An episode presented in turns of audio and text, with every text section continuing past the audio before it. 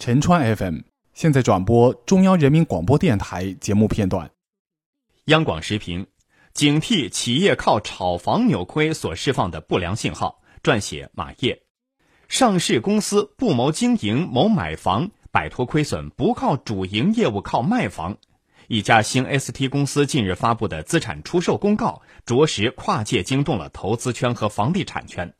新 S T 宁通币发布公告称，公司以公开挂牌方式通过北京产权交易所转让北京市西城区两套房产。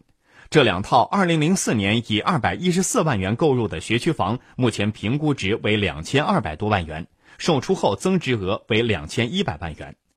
新 S T 宁通币已经连续两个会计年度出现亏损，公司股票已被实行退市风险警示。今年上半年，该公司实现归属于母公司所有者的净利润负两千一百万元。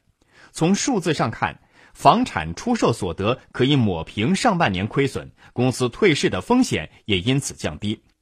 企业通过多元经营将保有资产变现等自救方式走出困境，本无可厚非。但是在资金偏爱房地产、冷落实体经济的当下，企业靠出售投资的房产来自救，将释放的是多重危险信号。对企业来说，房地产盈利如果不是主营业务之外的锦上添花，而是救命的雪中送炭，就会有更多处于困境的企业将这一方法视为救命稻草。以房救命的方法如果被推崇，市场上执着于买房的就不仅仅是张三王五这些个人，那些资本雄厚的传统行业甚至是高科技企业都有可能加入，为已经高烧的房价又添一把火。两套房就能救一家上市公司，炒房的高利润高回报会使本来就举步维艰的制造业越显利润寒酸，进一步切断资金向实体经济回流的通路，造成恶性循环。两套房就能救一家上市公司，还会间接影响上市公司的退市制度，干扰市场真正的优胜劣汰，干扰股市的健康发展。树总不能长上天，房价有涨也会有跌。